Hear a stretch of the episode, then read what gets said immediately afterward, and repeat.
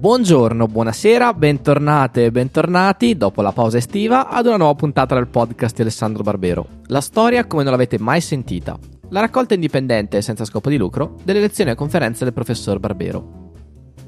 La puntata di oggi è una lezione del professor Barbero su omicidio e vendetta nel Medioevo, dal Festival della Comunicazione di Camogli del 2020. Buon ascolto!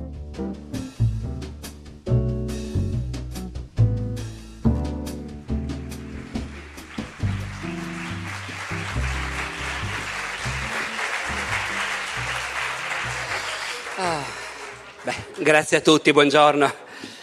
Allora, sì, appunto, il tema è il modo più traumatico con cui si può rompere il tessuto della vita sociale, cioè, cioè l'omicidio.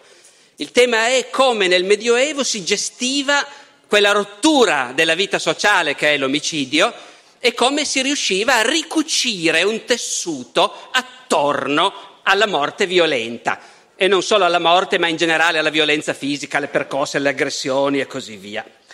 Oh, dunque, naturalmente parlare di Medioevo in blocco a chi come me per mestiere si occupa di Medioevo fa sempre un po' venire i brividi perché il Medioevo è un periodo talmente lungo che al suo interno ha avuto epoche e società diversissime, per cui veramente c'è poco in comune fra l'Italia dei Longobardi eh, l'Islanda dei vichinghi o la Firenze di Dante Alighieri. C'è poco in comune, però in realtà quello che accomuna tutte queste società diverse è un approccio all'omicidio estremamente diverso dal nostro.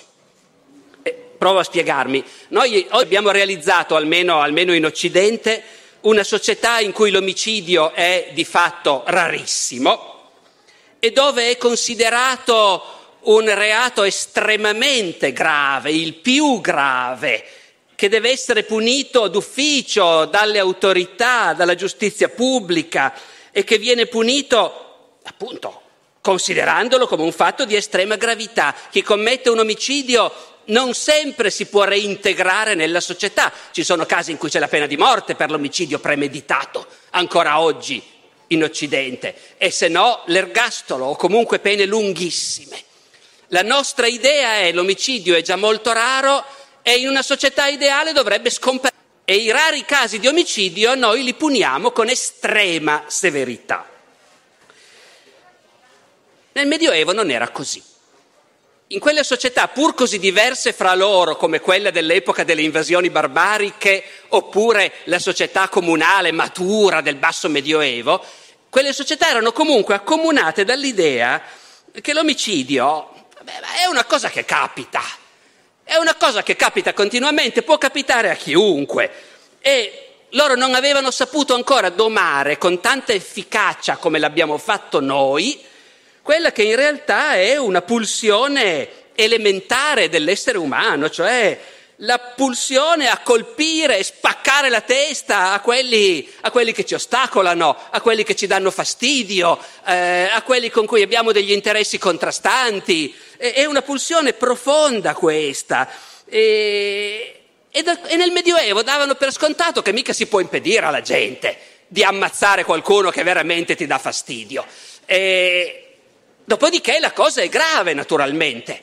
È la rottura della convivenza civile, ma non è una cosa eccezionale, è una cosa che capita tutti i momenti e che non suscita la stessa ripugnanza, per esempio, del furto.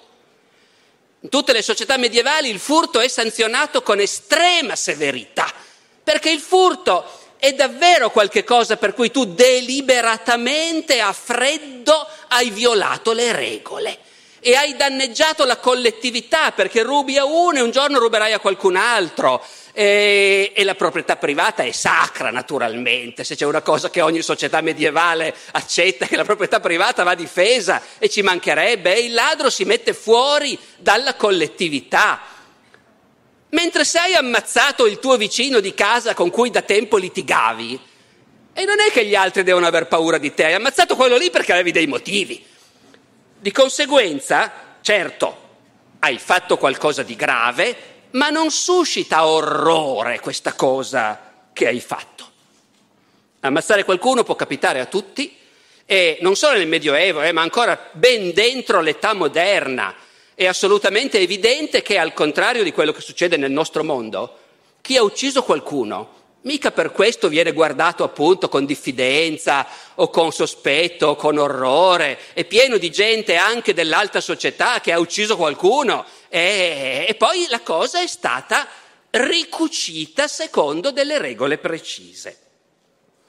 Regole precise che non prevedono assolutamente di condannare a morte qualcuno che ha ucciso, ci mancherebbe, eh, o di metterlo in prigione, all'ergastolo, assolutamente no, sarebbe ingestibile. E nessuno lo vuole davvero. Bisogna inventare degli altri modi per ricucire, per ricomporre la convivenza sociale che è stata infranta dall'omicidio e dalla violenza. E i modi sono due, intrecciati fra loro. Il modo di base, il più immediato, che si riscontra in tutte le società medievali, è di dire, vabbè, eh, ti hanno ucciso tuo fratello e tu hai diritto di vendicarti. Non è una cosa che riguardi le autorità, non è una cosa che riguarda la collettività, è una faccenda tua privata, tua, della tua famiglia, dei tuoi parenti, dei tuoi amici i parenti, gli amici, chi ha subito un torto, l'uomo che ha subito una violenza fisica, che è stato aggredito, ferito, picchiato, la famiglia e gli amici di chi è stato ucciso, hanno il diritto di vendicarsi. Hanno anche il dovere, ben inteso, eh, perché sennò perdi la faccia, ma hanno tecnicamente il diritto. Se qualcuno è stato ucciso e io mi vendico, nessuna legge mi può condannare. E questo è vero tanto nelle società barbariche più primitive, quanto nella società raffinatissima e sofisticata della Firenze di Dante o del Rinascimento. La vendetta è legale. Ma questo è possibile proprio perché in questo modo si circoscrive la faccenda. Non è di interesse pubblico, è una questione privata, come avrebbe detto Beppe Fenoglio. Allora, la vendetta in un mondo ideale dovrebbe chiudere i conti. Voi altri avete ammazzato mio cognato? E noi ammazziamo vostro cugino. Siamo pari. Solo che questo succede soltanto nel mondo ideale. Nella realtà nessuno dice mai siamo davvero pari. Il rischio è che la vendetta, che secondo me è quello che ci mette in pari e basta, e invece il rischio è che dal punto di vista di quegli altri, quelli dicano, ah no, scusate, eh, va bene, è vero che noi abbiamo ammazzato quello lì, ma avevamo un sacco di motivi. E voi invece avete ammazzato quest'altro, che era uno che valeva di più del vostro.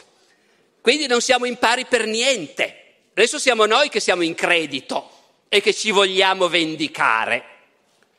Di conseguenza, nella realtà, e loro se ne accorgono benissimo, nella realtà la vendetta non chiude i conti, ma rischia di innescare una spirale di vendette. Questo concetto della spirale di vendette che oppongono in eterno due clan, due famiglie, due gruppi, che non, arri- non arrivano mai a rimettersi in pari, questo concetto è talmente chiaro ai popoli germanici che loro hanno una parola specifica per designarlo. Se noi andiamo a vedere le parole che i Longobardi hanno lasciato nella lingua italiana, i Longobardi che come sapete hanno invaso l'Italia nel 568 d.C. e l'hanno trasformata in gran, gran parte d'Italia fino alla Puglia in un regno longobardo, dove poi si sono fusi con la popolazione locale e hanno smesso ben presto di parlare longobardo, ma ci hanno lasciato una serie di parole. Le parole longobarde nella nostra lingua sono molto istruttive, basta andare a vedere quali sono. Sono parole longobarde guerra, tregua, zuffa, spranga, truffa, i verbi longobardi, arraffare, spaccare, russare. E poi una parola che appunto è una pura parola longobarda traghettata tale quale nella nostra lingua, faida. Faida è una parola longobarda per indicare un concetto che agli antichi romani non era venuto in mente, per cui non avevano una parola per indicarlo, e invece per i Longobardi era cosa di tutti i giorni. Allora, allora, se sappiamo che quando c'è un omicidio o una violenza la parte lesa ha diritto di vendicarsi, ovvio, e però purtroppo si constata per esperienza che di solito non finisce lì, perché la vendetta chiama un'altra vendetta e sangue chiama sangue, tutte le società barbariche elaborano un altro modo di risolvere la cosa e di ricucire. Ed è il pagamento di un risarcimento. Chi ha commesso una violenza, compreso chi ha ucciso qualcuno, si può mettere d'accordo con la parte lesa e pagare un risarcimento e la parte lesa, accettando il risarcimento in denaro, rinuncia alla vendetta. Ora noi dobbiamo fare attenzione a capirli perché a noi potrebbe sembrare una cosa alquanto disonorevole. Mi hanno ammazzato mio figlio e io mi metto d'accordo, pagano una certa somma e ci stringiamo la mano amici come prima. Dobbiamo fare un certo sforzo per capire che per come ragionano loro, invece, questa cosa salva l'onore di tutti. E salva l'onore di tutti perché tutti vedono che certo hanno ucciso mio figlio e poi sono venuti a chiedermi di fare pace. E pur di fare pace ed evitare che noi ci vendicassimo, hanno pagato una grossa somma. Questa grossa somma è lì sotto gli occhi di tutti per far vedere quanto valeva mio figlio e chi siamo noi. Il nostro onore è rappresentato da tutto quel denaro che hanno pagato per fare la pace con noi. E quindi in una società dove l'onore è un valore assolutamente fondamentale, dove la gente è pronta ad ammazzare per salvaguardare il proprio onore, però, in modo che a noi può sembrare paradossale, accettare dei soldi, se la somma è giusta, ben inteso, adeguata, è il modo più tranquillo e naturale per avere il proprio onore salvo, con grande vantaggio della società tutta perché non si innesca la catena delle vendette. Quindi, quindi nelle leggi di tutti i popoli barbari sono previsti numerosi articoli sui risarcimenti. È un tema fondamentale per la convivenza civile. La socialità è possibile perché tutti sanno che ci sono delle regole. E le regole quali sono? Beh, guardiamo le leggi dei Longobardi, per esempio, l'editto di Rotari, cioè le leggi antiche dei Longobardi che il re Rotari nel VII secolo fece tradurre in latino e mettere per iscritto.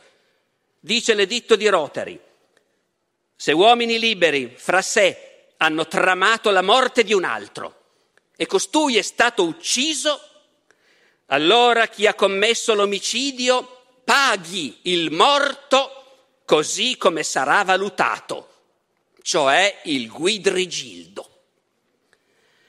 Vi dicevo che le leggi dei Longobardi sono state messe per iscritto in latino, perché nell'Italia del VII secolo sembrava ovvio che scrivere vuol dire scrivere in latino. I longobardi, parla- i vecchi longobardi parlavano ancora la loro lingua longobarda, ma nessuno si era mai sognato di scriverla. Come si fa? Scrivere vuol dire scrivere in latino. Quindi le leggi dei Longobardi, tramandate per generazioni oralmente in lingua longobarda, vengono scritte in latino. Ogni tanto arrivano a una parola che con tutta la buona volontà quello che traduce non sa mica tanto bene cosa deve fare. Dice sia pagato secondo, sì, d'accordo, con la valutazione che ne sarà fatta. E lì noi ci possiamo immaginare, sceneggiando un po', insomma, il vecchio Longobardo che sta dettando le consuetudini e il notaio romano che sta faticosamente traducendo in latino e il vecchio Longobardo dice Wergild, dice Wergild, ah, Wergild. Come si dice in latino? mettiamolo così com'è, Wergild, Guidrigildus. Ecco. Eh, perché? Per, Wergild vuol dire il prezzo dell'uomo. Guild, gold, l'oro, d'accordo? Ecco, il prezzo dell'uomo. Oh, avete notato che il re Rotary non fissa un tariffario, dice l'uomo deve essere valutato. E questa è una modalità diffusa, cioè non ci sono regole bisogna che chi ha commesso il delitto si metta d'accordo con i parenti del morto. C'è un negoziato da cui tutti devono uscire soddisfatti. Altri popoli barbari pensavano che magari invece è meglio stabilire le tariffe prima. Così ognuno sa come si risolvono le cose. Nelle leggi dei franchi, per esempio, il tariffario è chiarissimo e rispecchia il modo in cui loro vedono la società. Le leggi dei franchi, cioè la lex salica, dicono sugli omicidi dei liberi. Se qualcuno uccide un franco libero, paghi 200 soldi. Se però lo avrà buttato in un pozzo o sott'acqua o coperto di rami o bruciato il cadavere, paghi 600 soldi. Notate come ragionano loro. E va bene, l'hai ammazzato, eh, si sa, capita a chiunque. Adesso vi mettete d'accordo se siete persone per bene. Se invece l'hai ammazzato, però invece di assumerti la tua responsabilità hai cercato di nasconderlo, e allora no, abbi pazienza, eh, è molto più grave. È un'offesa molto più grave che non andare lealmente dalla famiglia del morto e dire guardate, scusate, è capitato, ho ucciso vostro cognato, eh, pago. Se hai cercato di nasconderlo è molto più grave e gli altri hanno diritto a chiedere il triplo. Poi c'è anche un altro discorso, naturalmente, eh? hai fatto sparire il cadavere e la sepoltura è avere degna sepoltura, è una cosa a cui tutti tengono enormemente. E tu invece quello l'hai fatto sparire, l'hai buttato nel pozzo sperando che nessuno lo ritrovasse. Quindi, quindi se vuoi che gli altri rinuncino alla vendetta, devi pagare molto di più. Dopodiché, la tariffa base per un franco libero nel regno dei franchi in Gallia è di 200 soldi d'oro. Ma ci sono dei franchi che contano più degli altri c'è la cerchia di quelli che più tardi si chiameranno i vassalli del re e che in origine si chiamano con una parola particolarmente gotica, gli antrustioni, parola dove però riconosciamo una radice che a noi è familiarissima, antrust, to trust, aver fiducia, aver fede, essere fedeli. Gli antrustioni, in God we trust, c'è scritto sui dollari, no? Ecco. Gli antrustioni del re sono gli uomini che hanno giurato fedeltà al re e di cui il re si fida. E se qualcuno uccide un antrustione regio, paghi 600 soldi, il triplo rispetto a un uomo libero, perché quell'uomo ha più onore di uno qualunque. Ma nel regno dei franchi non vivono mica solo i franchi, ci sono anche i romani. E le regole vanno stabilite anche per i romani. Quale sarà la tariffa per chi uccide un romano? Dipende. Se viene ucciso un romano commensale del re, chi lo uccide paghi 300 soldi. Cosa vuol dire commensale? Vuol dire un romano importante, un senatore, un proprietario terriero, il fratello del vescovo, gente che il re conosce personalmente. Un romano importante vale di più di un franco normale, ma meno di un franco importante, ovvio. Se viene ucciso un proprietario romano, chi lo uccide paghi 100 soldi. E cioè un romano libero, padrone delle sue terre, agiato, vale la metà di un franco equivalente a lui, perché siamo nel regno dei franchi. Il re Rotary invece, come abbiamo detto, lascia libera la valutazione. È un'altra scelta ed è quella che vedremo più avanti osservando una società senza Stato, senza re, l'Islanda dei vichinghi, dove c'è l'assemblea degli uomini liberi che decide le cose. In quella società, come vedremo più avanti, eh, la valutazione è libera, si negozia fra le parti, non si impone un tariffario, si dà fiducia alla contrattazione. I Longobardi, che non impongono un tariffario per l'omicidio, in compenso ritengono che sia meglio regolamentare con precisione non solo l'omicidio, ma tutti tutti i tipi di violenza, perché qualunque violenza chiama vendetta. E se noi vogliamo cercare di evitare che la gente si vendichi e accetti invece il risarcimento, e nessuno può obbligarti, eh? Bisogna, tu hai sempre il diritto di vendicarti. Però ci si sforza di convincerti invece ad accettare di fare la pace. E allora il Re Rotary ritiene che sia opportuno avere un tariffario precisissimo, a prova di bomba. E quindi, se qualcuno, essendo scoppiata all'improvviso una rissa, colpisce un uomo libero e gli fa un livido o una ferita, per una ferita gli paghi tre soldi. Se gliene ha fatte due, sei soldi. Se sono tre, nove soldi. Se però è andata avanti più a lungo, non si contino più le ferite e si accontenti. Se qualcuno ha dato un pugno a un altro, gli paghi tre soldi. Se è uno schiaffo, sei soldi. Perché lo schiaffo è molto più disonorevole, quello di cui stiamo parlando qui è l'onore di questi uomini. L'onore significa che essere presi a pugni, beh vabbè, ma essere presi a schiaffi è molto più vergognoso. E quindi il mio onore sarà salvo solo se tu che mi hai dato uno schiaffo paghi il doppio rispetto al pugno. Ma fin qua stiamo parlando del caso in cui ci si è pestati in una rissa, in cui bene o male tutti le hanno date e tutti le hanno prese e poi si fa il conto e ci si mette in pari. Ma il problema principale è quando non c'è una rissa, ma è proprio qualcuno che ha aggredito un altro. E quindi quest'altro ha davvero da chiedere conto di quello che gli è stato fatto. Lì il re introduce un tariffario estremamente minuzioso sulle ferite e i risarcimenti per le ferite che possono avvenire fra uomini liberi, si risarcisca come è stabilito qui. E poi nel testo latino c'è questa frasetta, cessante faida, hoc est inimicizia. Anche qui capite com'è andata. A quel punto, parlando in longobardo, gli hanno detto, va bene, a questo punto scrivi, la faida in questo modo si evita.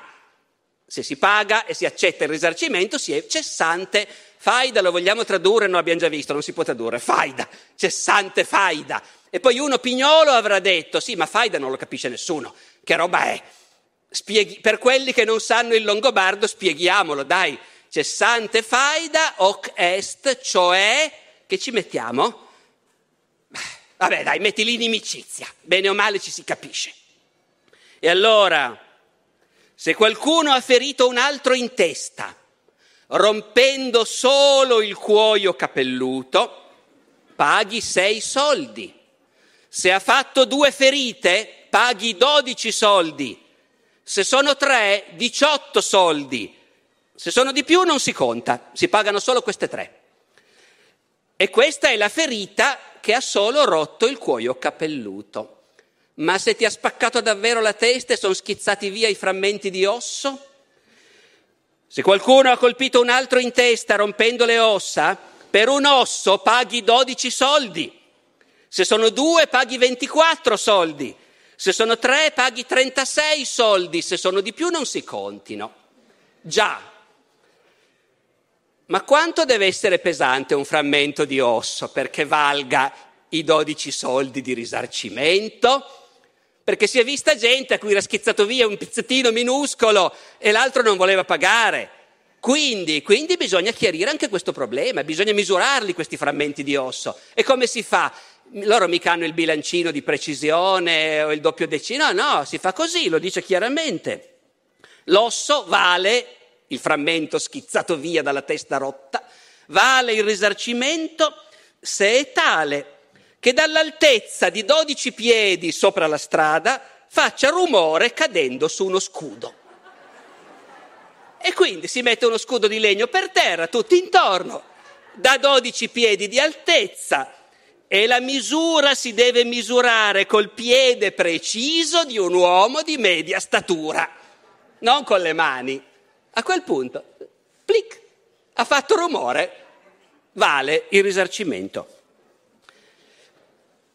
che quello che è in gioco è proprio l'onore della gente, il fatto che non si deve perdere la faccia. È dimostrato in particolare dalle, dalle norme che riguardano le ferite poi che rimangono visibili proprio in faccia. Se qualcuno ha fatto saltare a un altro un dente, di quelli che si vedono quando si ride, per un dente dia 16 soldi, ma se invece è un dente di quelli interni che non si vedono, la metà perché appunto è meno grave la lesione al mio onore. Le dita. Eh, capita nelle risse, uno tira fuori il coltello, ah, mi è partita una falange. E bisogna vedere, sono mica tutte uguali le dita. Il pollice vale più di tutti.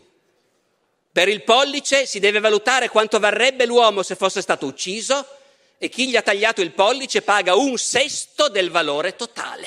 Il pollice è prezioso, la mano senza pollice non fa più niente. Poi vale l'indice, scusate, poi il mignolo, l'anulare molto meno, il medio non vale quasi niente. Cinque soldi, meno di uno schiaffo. Tanto anche senza il medio la mano funziona lo stesso. Ma non è mica finito, ci sono le dita dei piedi, con la sua tariffa per ogni singolo dito del piede. Il pollice vale di più, poi via via a scendere. E il re dice, in tutte queste ferite che avvengono fra uomini liberi, abbiamo stabilito un risarcimento più alto rispetto ai nostri predecessori, affinché la faida, cioè l'inimicizia, accettato il risarcimento stabilito, venga abbandonata e non si chieda più nulla e non rimanga rancore, ma la causa sia terminata e rimanga l'amicizia. Come vedete è la preoccupazione di ricucire, di tornare a essere amici come prima è assolutamente la preoccupazione dominante. Dopodiché capite perché il re dice questo risultato lo otteniamo meglio se alziamo i risarcimenti. Perché il problema del risarcimento non è solo di convincere il colpevole a pagare, ma è soprattutto di convincere la parte lesa ad accettare. La parte lesa accetta se è convinta che quel risarcimento agli occhi di tutti dimostra il nostro onore, quanto valiamo noi. E quindi più è alto il risarcimento e più è facile che la parte lesa rinunci alla vendetta accettando invece il risarcimento. Solo che naturalmente cosa capita? E capita anche, purtroppo, perché gli esseri umani sono quello che sono, che si fa una composizione, la pace, l'amicizia, si paga, e però qualcuno nella parte lesa non è soddisfatto e vuole lo stesso vendicarsi.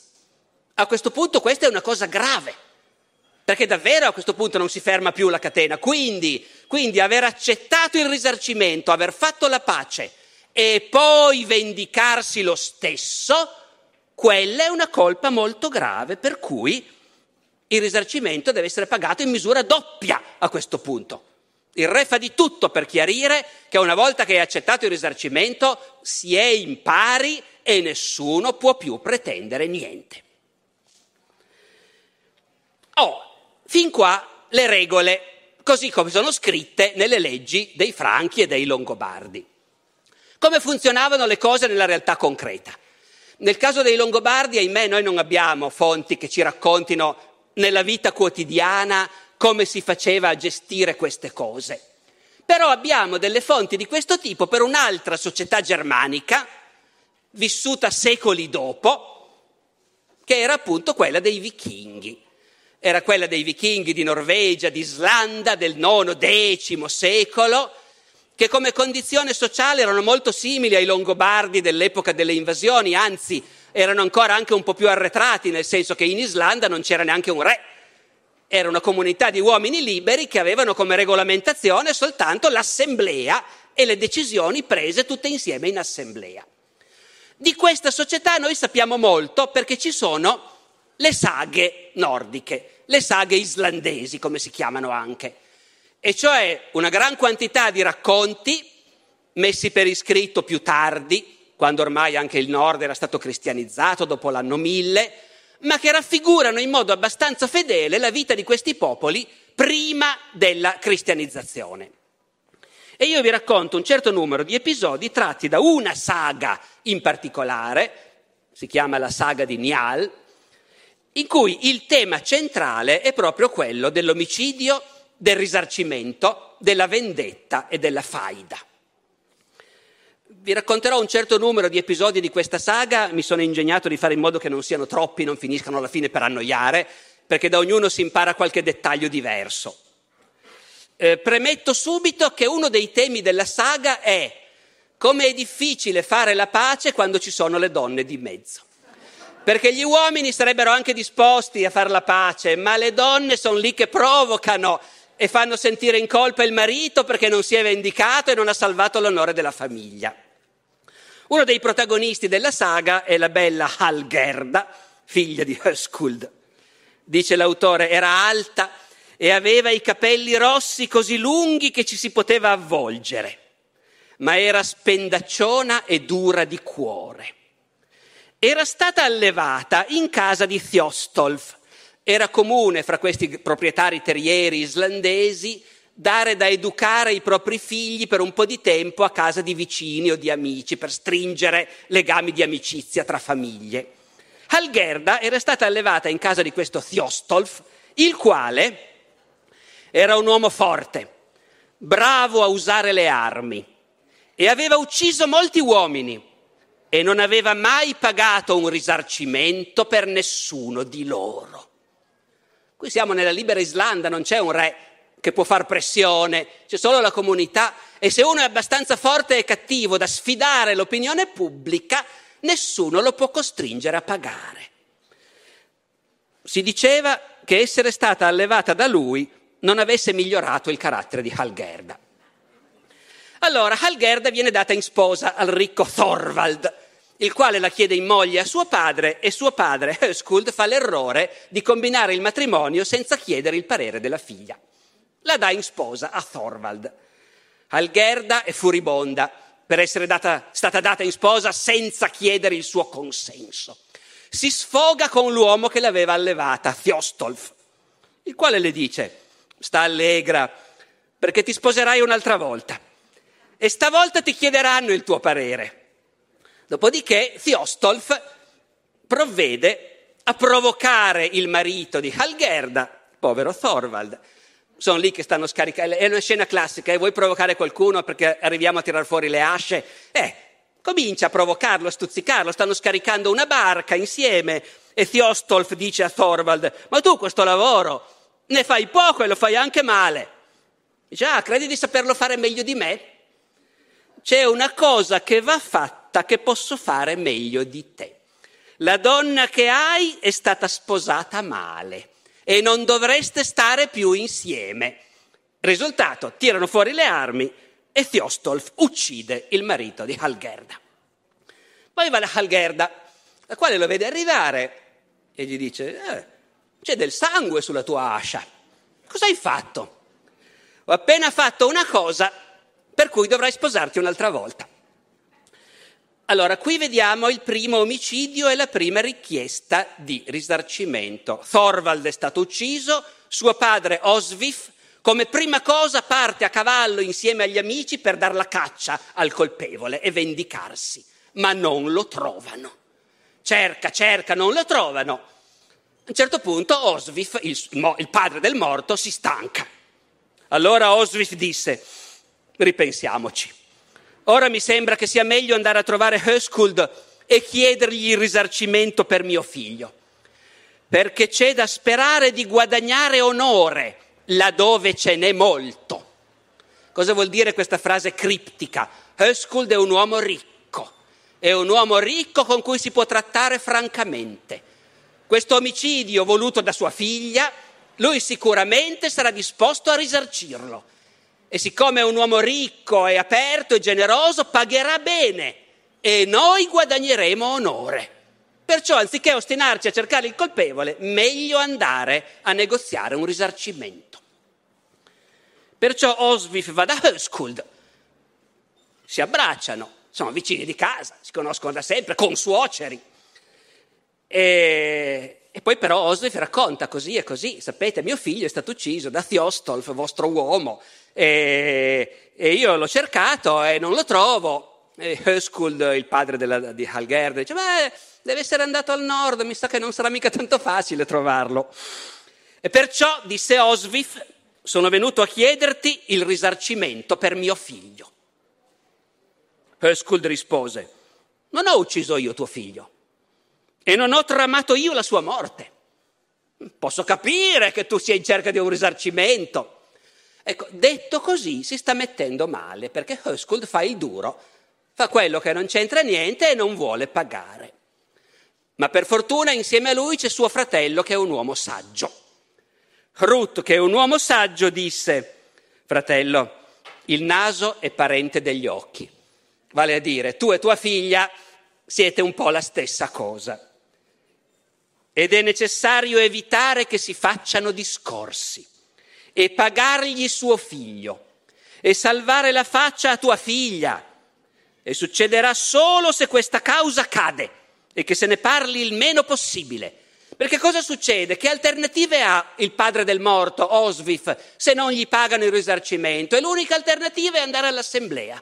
Andare all'assemblea annuale in cui tutti gli uomini si ritrovano e denunciare, dire hanno ucciso mio figlio e non vogliono risarcirmi, voi dell'assemblea decidete cosa è giusto, devono pagare e verrà fuori tutto che è Algerda che l'ha fatto uccidere e non va bene. Ruth, che è un uomo saggio, dice in questi casi bisogna ricucire e pagare. E Höskuld gli dice, senti, vuoi stabilire tu la cifra? Lo farò, dice Hrut, e non ti tratterò bene, perché se bisogna dire la verità è tua figlia che ha tramato la sua morte. Allora Höskuld, dopo non aver parlato per un po', si alza e dice a Oswif, va bene, vuoi darmi la mano in segno che rinunci alla causa? Sottinteso, io pagherò la cifra che stabilirà mio fratello. Oswif si alzò e disse, a dire il vero, non è mica una cosa equa che sia tuo fratello a stabilire la cifra. Però Hrut ha parlato bene e io ho fiducia nella sua sentenza. Perciò si danno la mano e Hrut sentenzia e disse, per l'uccisione di Thorvald accordo 200 monete d'argento e l'autore della saga commenta, all'epoca questo era considerato un buon risarcimento. Capite qual è il punto? Che c'è l'inflazione. E quindi il, l'autore che scrive secoli dopo deve precisare, perché al suo pubblico sembrerebbe un po' poco, 200, ai nostri tempi si paga di più. Invece no, guardate, a quei tempi era un buon risarcimento. E tu pagherai subito, fratello, e li tirerai fuori in fretta. E Höskuld fece così e Hrut disse a Oswif, ti regalerò anche un buon mantello che ho portato dall'estero.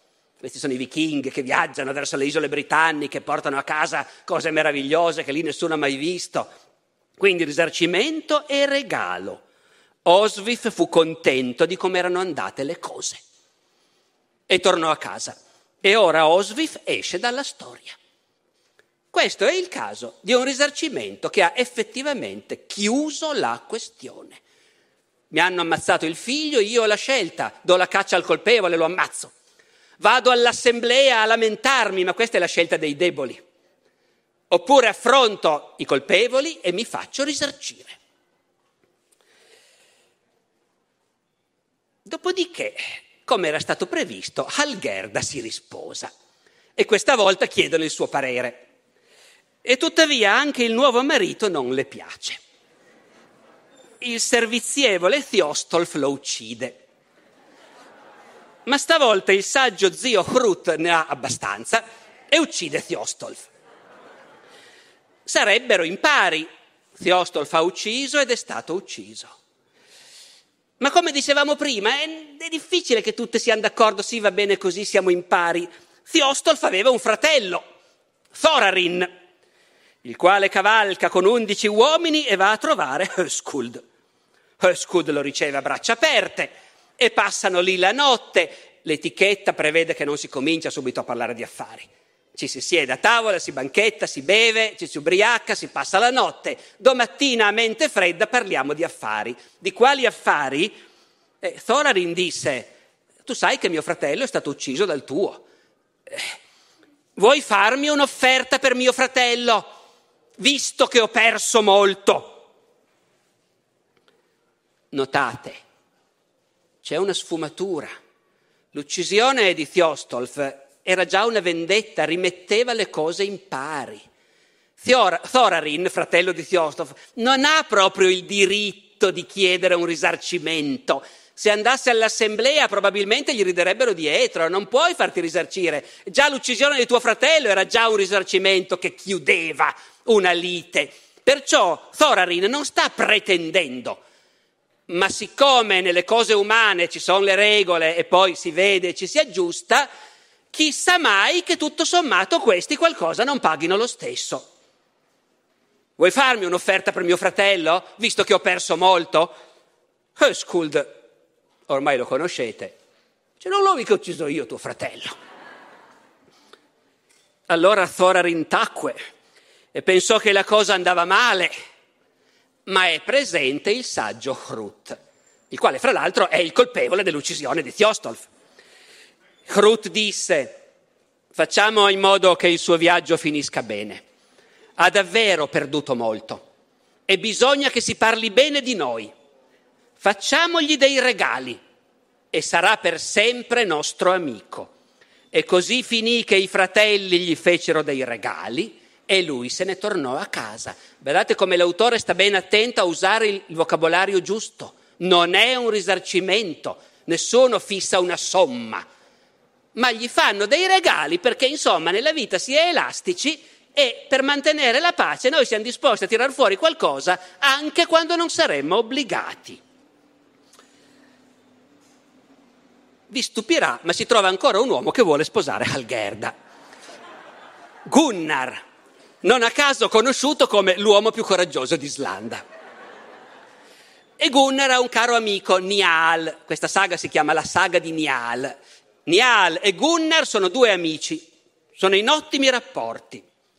Le loro mogli invece litigano. Halgerda, moglie di Gunnar, non va d'accordo con Bergthora, moglie di Nial. Non vi state perdendo, vero, con tutti questi nomi? Non va d'accordo perché Bergthora a ogni momento quando è con la gente dice sì, eh, certo, Halgerda ha fatto ammazzare due mariti, sapete? Ecco. Halgerda non è contenta per niente e protesta con suo marito Gunnar, questa qua mi offende, voglio essere vendicata. Gunnar risponde, guarda che Nial è mio amico, quindi non voglio sentire storie. Viene il momento della grande assemblea annuale quando gli uomini liberi, i padri di famiglia, i padroni, i proprietari terrieri, gli uomini importanti partono per l'assemblea dove resteranno settimane e settimane a discutere e a bere, lasciando le mogli e i servi a casa. Gunnar parte per l'assemblea, il Thing, e raccomanda alla moglie Halgerd, mi raccomando, mentre io sono via, non litigare con i miei amici.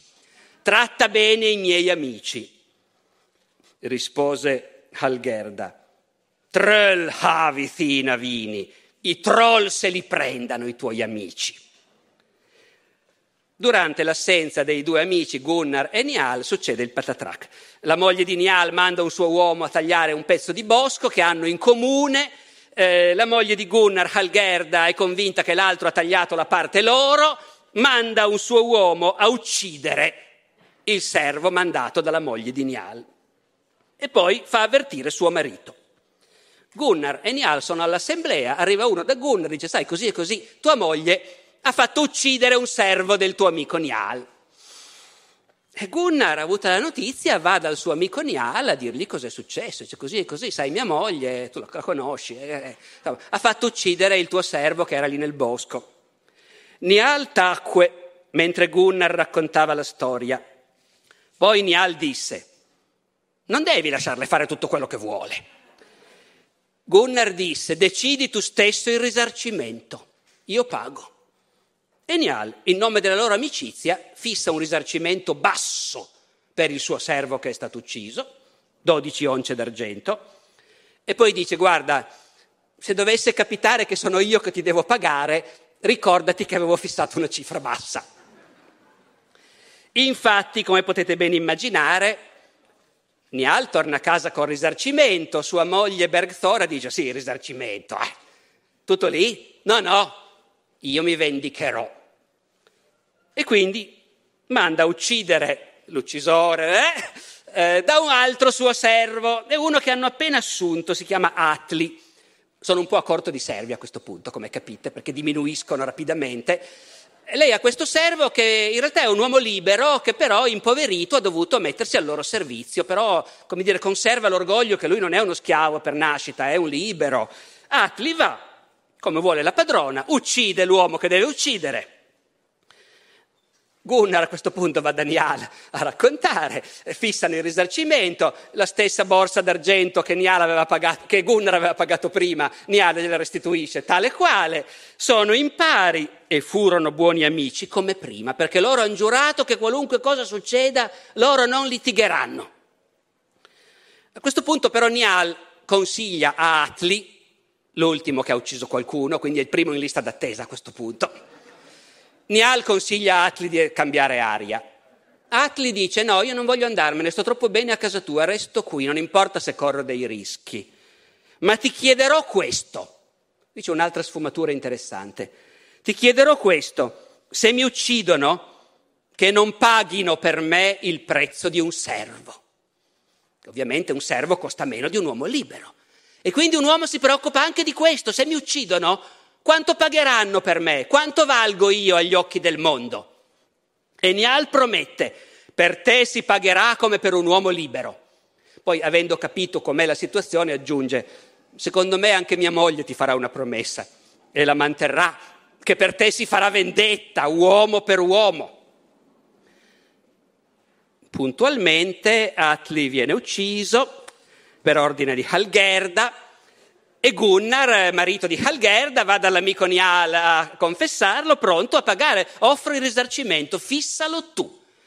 E stavolta Nial deve dire, amico, abbiamo sempre detto che non litigheremo, però stavolta non posso valutarlo al prezzo di un servo. Io prima che morisse gliel'ho promesso che sarebbe stato pagato come un uomo libero. E Gunnar disse che andava bene e tese la mano. E il figlio di Nial commentò, Algerda non lascia morire di vecchiaia i nostri servi. Nial fissò cento monete d'argento e Gunnar pagò subito. A questo punto, altra sfumatura. Molti dei presenti dissero che era un prezzo alto. E Gunnar si adirò e disse che era stato spesso pagato il prezzo pieno per uomini che non erano migliori di Atli. Capite qual è il contesto? Quanto queste somme devono corrispondere all'onore di ciascuno, perché se mi pagano troppo poco, io non ho salvato il mio onore, ho perso la faccia lo stesso, ma anche se io ho ucciso qualcuno e poi pago troppo, anch'io sono criticabile, anch'io sono disonorato, mi hanno fatto pagare più del giusto. Quindi Gunnar è furibondo quando la gente dice hai visto Gunnar quanto ha pagato per quello lì? E Gunnar fa star zitti tutti. Era il prezzo giusto e guai a chi osa dire il contrario. Oh, siamo quasi alla fine, ma volevo ancora introdurre un'altra sfumatura. Come potete ben immaginare, il pagamento del riscatto per Atli non basta a convincere la moglie di Nial che adesso è tutto ricucito e chiuso. Lei vuole la vendetta di sangue. Però è davvero a corto di servi a questo punto. Per uccidere l'uomo che deve uccidere si rivolge a un altro domestico della famiglia, Thord, il quale è famoso in questa società che cominciate a capire che razza di gente sono. Thord è famoso perché è un uomo pacifico, non ha mai ucciso nessuno. È l'uomo che ha allevato tutti i figli di Niale, un uomo di fiducia della famiglia, ma è conosciuto come uno che non ammazza. E Bergthor ha solo lui a questo punto e quindi gli chiede di andare ad ammazzare quel tizio. E io non sono uno che ammazza, disse lui, ma se proprio vuoi lo faccio. Lo voglio, disse lei. Thord sale a cavallo, va in cerca dell'uomo che deve uccidere e il bello è che va a chiedere a Algerda direttamente dov'è quel tuo servo? Lo sto cercando e siccome tutti sanno che lui non è uno che ammazza, Algerda non si preoccupa. Anzi, glielo dice proprio guarda, laggiù vai pure a trovarlo, tanto di te non abbiamo paura, tu non sei uno che ammazza. Commento di Thord. Non ho ancora mai visto il sangue umano. Non so che effetto mi farà. Dopodiché va, trova il suo uomo e lo uccide. La notizia che Thord, che non aveva mai ucciso nessuno, stavolta ha ammazzato, arriva all'assemblea dove ci sono tutti lì e tutti sono increduli. Dice, ma Thord, quello lì, e Nial se lo fece raccontare tre volte. E poi disse, vengono fuori più ammazzatori di quello che credevo. Fissano il prezzo, pagano amici come prima. Ultimissimo episodio di questa saga che ci mostra il sistema nel suo funzionamento vero visto da uno che lo sa maneggiare. Gunnar, che è l'uomo più coraggioso di Islanda, ma finora evitava di ammazzare a destra e a sinistra, perché è un uomo molto serio, ha dei nemici che cominciano a credere che lui sia un vigliacco. Lo provocano e lui non ammazza. Dopo un po' corre voce che Gunnar è un poveraccio. Viene il momento che non ne può più e fa una strage. E poi va dal suo amico Nial e gli racconta, dice così e così, sai cosa è successo? Io ero un po' stufo. Vorrei capire perché mi devono considerare meno coraggioso degli altri solo perché ammazzare la gente a me sembra una cosa più seria di quello che sembra agli altri. Stavolta non ne potevo più, ne ha ammazzati otto, credo. E Nial gli dice, guarda, a questo punto dobbiamo uscirne. Qui, è la parte finale, sono appunto i consigli di Nial, che è un uomo estremamente abile e sa gestire il sistema. Dice, adesso noi andiamo all'assemblea dove arriveranno tutti i parenti e gli amici di quelli che tu hai ucciso a chiedere il risarcimento. E noi dobbiamo gestire questa cosa. Tu segui i miei consigli, io gestirò la cosa. E infatti la gestiscono nel senso che con ogni famiglia negoziano e mettono su un piatto della bilancia le offese che lui aveva ricevuto prima e in certi casi accettano di pagare e fanno stabilire il risarcimento da amici comuni, rispettati. E in buona sostanza Nial gli dice, prima di mettere in opera questo piano, gli dice, se segui i miei consigli ne uscirai con grande onore. Questo sarà solo l'inizio dei tuoi ammazzamenti. E i consigli poi in sostanza sono questi. Non uccidere mai più di un uomo della stessa famiglia. E rispetta sempre la pace che uomini valenti stringeranno fra te e gli altri. Se non fai così vivrai poco, altrimenti diventerai un uomo vecchio.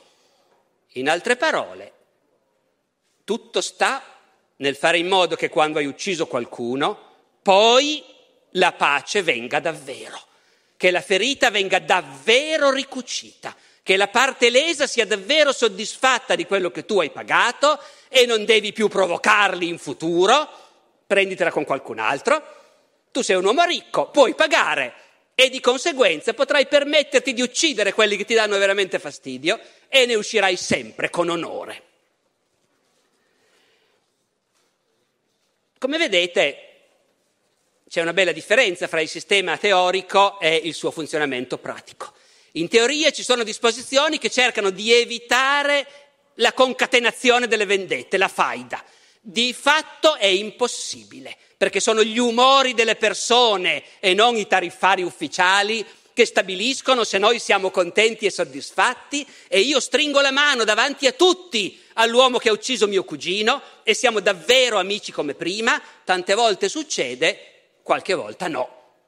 E quindi la vendetta è ineliminabile e resta ineliminabile come una delle opzioni possibili per secoli e secoli, fino appunto, come vi dicevo all'inizio, adesso ci avviamo verso la conclusione, come vi dicevo all'inizio, rimane ineliminabile la vendetta anche in una società enormemente più sofisticata e più progredita, come può essere per esempio la Firenze di Dante. La vendetta nella Firenze di Dante. Dante ne parla a un certo punto, nella Divina Commedia. Dante nel ventinovesimo dell'inferno, e quindi sta scendendo sempre più verso il fondo più nero dell'inferno, attraversa le male bolge, e lì in Malebolge a un certo punto i nostri viaggiatori infernali, Dante e Virgilio, incontrano i seminatori di scandalo e di scisma. Sono i personaggi litigiosi che hanno creato liti, spaccature, faide, vendette fra la gente. E sono, come meritano, tutti piagati, mutilati, sanguinanti, come i reduci di una battaglia. E a un certo punto Dante dice a Virgilio, ma sai che secondo me qui in mezzo a questi ci deve essere un mio parente, un spirito del mio sangue. E Virgilio gli dice, certo che c'è, tu non hai visto, ma prima mentre guardavi dall'altra parte è comparso uno e, e, ti ha additato e ha fatto un gestaccio prima di andarsene nei tuoi confronti, Dante. Questo qua, io ho sentito che gli altri dicevano quello lì è Geri del Bello. Geri del Bello era un cugino del padre di Dante, che molti anni prima era stato assassinato e non era stato ancora vendicato. E a questo punto Dante si mette seriamente a spiegare a Virgilio che è certo che questo qua era arrabbiato con me, certo che aveva fatto un gestaccio, se n'è andato senza neanche parlarmi. Perché? Perché è uno che è morto di morte violenta e noi non lo abbiamo ancora vendicato. La violenta morte che non li è vendicata ancora per alcun che dell'onta sia consorte. Cioè noi della famiglia siamo tutti consorti, abbiamo la stessa sorte, condividiamo l'onta, la vergogna del fatto che ci hanno ammazzato nostro cugino e noi non lo abbiamo vendicato. E di, non è vendicata ancora, perché aspetta, eh? Capiterà, ma per adesso non l'abbiamo ancora vendicato e quindi lui ha perfettamente ragione di essere furioso con noi. Dante aveva studiato tra l'altro da Ser Brunetto Latini, uno dei grandi maestri della Firenze del suo tempo, grande maestro di politica e di morale, considerato dai fiorentini come l'uomo che aveva insegnato a vivere la loro città, che aveva insegnato appunto l'etica, i principi di una vita giusta. Brunetto Latini nelle sue opere parla moltissimo della vendetta, come di una cosa assolutamente onnipresente e che bisogna saper gestire. Saperla gestire vuol dire, primo, se c'è qualcuno che ce l'ha con te e che vuole vendicarsi, tu non prendere la cosa alla leggera. Si abbi per usanza di ben guardarti adesso e abbi sempre appresso e armi e compagnia, a casa e per la via. E se tu vai attorno, si vai per alto giorno, cioè vai in giro solo in pieno giorno, non andare in giro di notte, se sai che c'è qualcuno che ha inimicizia nei tuoi confronti, mirando d'ogni parte, guardandoti bene intorno. Poi Brunetto Latini prosegue, può capitare che magari quello che tu hai offeso, che la tua famiglia ha offeso, sia uno di condizione sociale modesta, e non fare l'errore di credere che siccome quelli lì sono dei poveracci e voi siete più ricchi, allora non rischiate niente. Non è così. E un'altra ti dico, se questo tuo nemico fosse di basso affare, cioè di condizione bassa, non ti ci assicurare perché sì è più gentile, perché tu sei più gentiluomo di lui, non lo tenere a vile, che ogni uomo ha qualche aiuto. Ognuno quando deve fare la sua vendetta trova qualcuno che lo aiuta. E non, ti, non sentirti troppo sicuro per il fatto che l'offesa ormai è roba vecchia, ormai se la son dimenticata, non succede così, dice Brunetto Latini. E io ho già veduto ben fare una vengianza che quasi rimembranza non era tra la gente. Ho visto fare delle vendette di cose che ormai erano quasi dimenticate dalla gente ma la vendetta non scade mai. E dice Brunetto Latini, è meglio non tardare troppo a vendicarsi, perché poi la gente sparla, come nel caso di Dante Geri del Bello, però, però anche troppa fretta può essere pericoloso. Tu aspetta il momento giusto. L'importante è il risultato, ma pur come che vada la cosa lenta o ratta, sia la vendetta fatta. E questo è il maestro di morale della generazione di Dante. La vendetta è un dovere che ognuno ha nei confronti di tutti i suoi parenti, della sua famiglia e del proprio onore. E infatti, naturalmente, eh, anche Geri del Bello fu vendicato. Non era stato ancora vendicato quando Dante scrive la commedia, ma anni dopo la vendetta arriva. Chi aveva ammazzato Geri del Bello 30 anni prima era uno della famiglia Sacchetti, famiglia di magnati ghibellini, e un bel giorno i nipoti di Geri del Bello, quindi cugini terzi di Dante, ammazzano uno dei sacchetti. Uno a caso, ma non importa.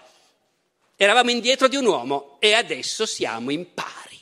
Noi non sappiamo se Dante l'abbia saputo o no, ma certamente avrebbe approvato. A questo punto ci siamo tolti questo peso, questa onta. E la cosa è talmente legale e ovvia che qualche anno dopo ci sarà un momento in cui il governo di Firenze con il duca d'Atene cerca di convincere tutte le famiglie che hanno delle liti pendenti a fare ufficialmente la pace e ci sarà un bell'atto di pacificazione in cui il fratello di Dante, Francesco, e i figli di Dante ufficialmente fanno la pace con la famiglia Sacchetti. L'atto di pace è un atto pubblico, giuridicamente valido, in cui si dice voi avevate ammazzato uno dei nostri, noi abbiamo ammazzato uno dei vostri, siamo pari, d'ora in poi non c'è più rancore, saremo amici. Oh, a quest'epoca ormai nel 300, e finisco davvero, c'è però ormai anche una spinta a ragionare in modo diverso. Anche se nel cuore della gente e anche nelle consuetudini di vita e anche nelle consuetudini giuridiche di un comune come Firenze la vendetta è lecita, ci sono ambiti dove invece il potere comincia a dire no, eh, questa è una cosa che noi dobbiamo punire dall'alto. Non tanto nei comuni dove il potere è appunto è in mano alla gente e la gente non vuole che la vendetta sia considerata un reato, ci mancherebbe. Eh, e quindi per l'omicidio si fa la vendetta, ma laddove c'è un potere forte, nelle monarchie, nei principati, nelle signorie, in campagna, lì la tendenza comincia a essere che invece, no, scusate, l'omicidio non è più una cosa privata, l'omicidio è una cosa che offende la collettività e va punito dalle autorità proprio come il furto. Questo principio nuovo e sovversivo pian piano comincia a prendere piede.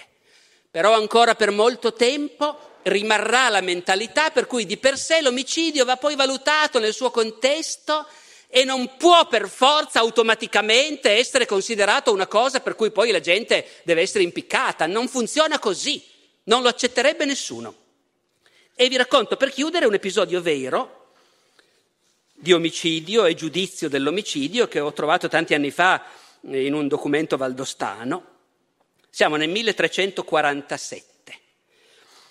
Due nobili valdostani, due fratelli, i signori di Avis, e Avis è un castello che c'è a Monte di Aosta salendo verso Courmayeur, a un certo punto c'è questo castello, c'è questa signoria. E questi, i signori di Avis tengono nelle loro carceri, nel castello di Avis, due fratelli, Perrin e Jean, figli di Blanchet del villaggio di Serella. Li hanno incarcerati perché questi due hanno assassinato la loro sorella. Avevano una sorella che si chiamava Babel e l'hanno affogata nel lago di Ziule.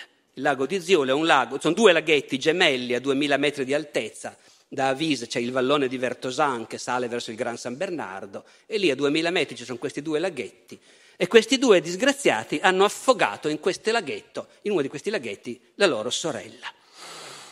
E hanno confessato, hanno confessato spontaneamente, senza bisogno di tortura.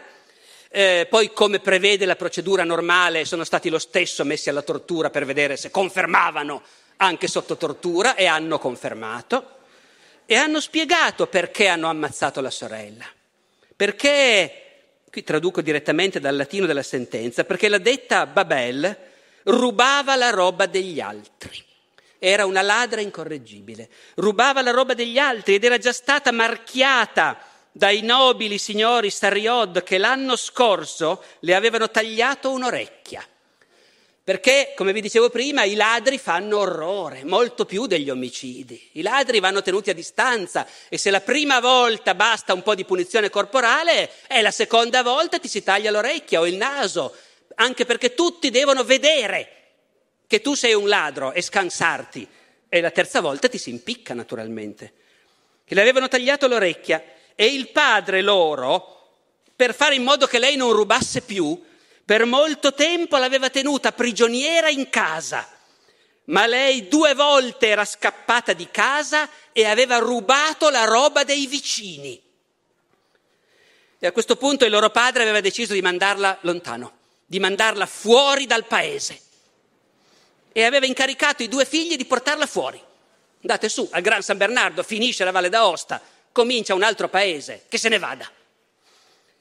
E loro salendo, zaino in spalla con la sorella, salgono su per il vallone di Vertosan e mentre salgono parlano. E si dicono che comunque questa qui torna. È inutile, il nostro padre si illude. Questa qua tornerà e ruberà di nuovo e i signori la metteranno a morte, una morte vergognosa. E sarà una vergogna per tutta la nostra famiglia. E perciò avevano deciso di affogarla non credendo facere malum, non credendo di far male. E di fronte a questo caso i due fratelli, i nobili Vionin e Henri, signori di Avise, non sanno bene cosa fare. Perché in teoria gli statuti della loro signoria prevedono la pena di morte per omicidio comminata dai signori, certo, però convocano a consiglio ben 13 nobili di tutta la Valle d'Aosta i quali si ritrovano nella città di Aosta, esaminano i verbali, interrogano i delinquenti e poi consigliano, danno ai due signori di avvisi il loro consiglio. Considerando la semplicità dei due delinquenti, consigliano ai signori di avvisi che se vogliono non li mettano a morte. E i signori di avvisi ci pensano ancora un po' e poi decidono che non li condannano a morte, soltanto a una multa. Pagano una multa da levare la pelle, 100 lire. Tenete conto che con una lira si comprava una vacca. Quindi è una multa da stroncare, però poi li lasciano andare. Considerando che questo delitto era stato commesso simpliciter, come dire, per stupidità, per ignoranza, per ingenuità.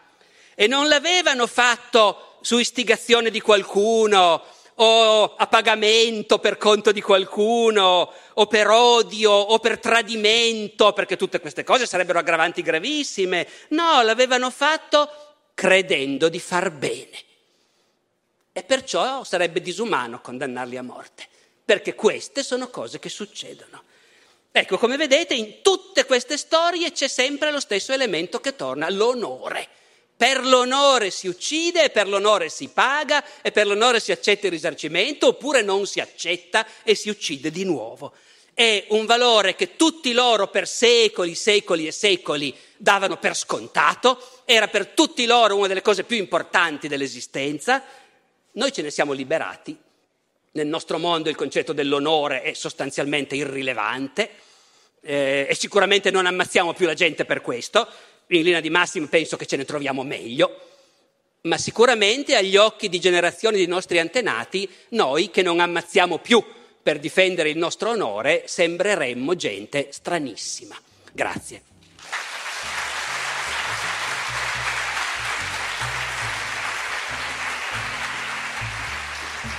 Grazie per aver ascoltato questa puntata. Nella descrizione trovate il link alla conferenza trasmessa sul canale YouTube del festival. Ormai è settembre, l'estate sta finendo, siamo tornati alle ferie e insieme al podcast riprende anche l'abituale palco del mercoledì. Sulla community Discord, come sempre, il link alla community nella descrizione dell'episodio, l'appuntamento è mercoledì 7 settembre alle ore 21. La musica è, come sempre, la bossa antigua di Kevin MacLeod in Competech.com, pubblicata con licenza Creative Commons CC BY 4.0. Ci sentiamo la settimana prossima con una nuova puntata del podcast di Alessandro Barbero. Ciao! thank you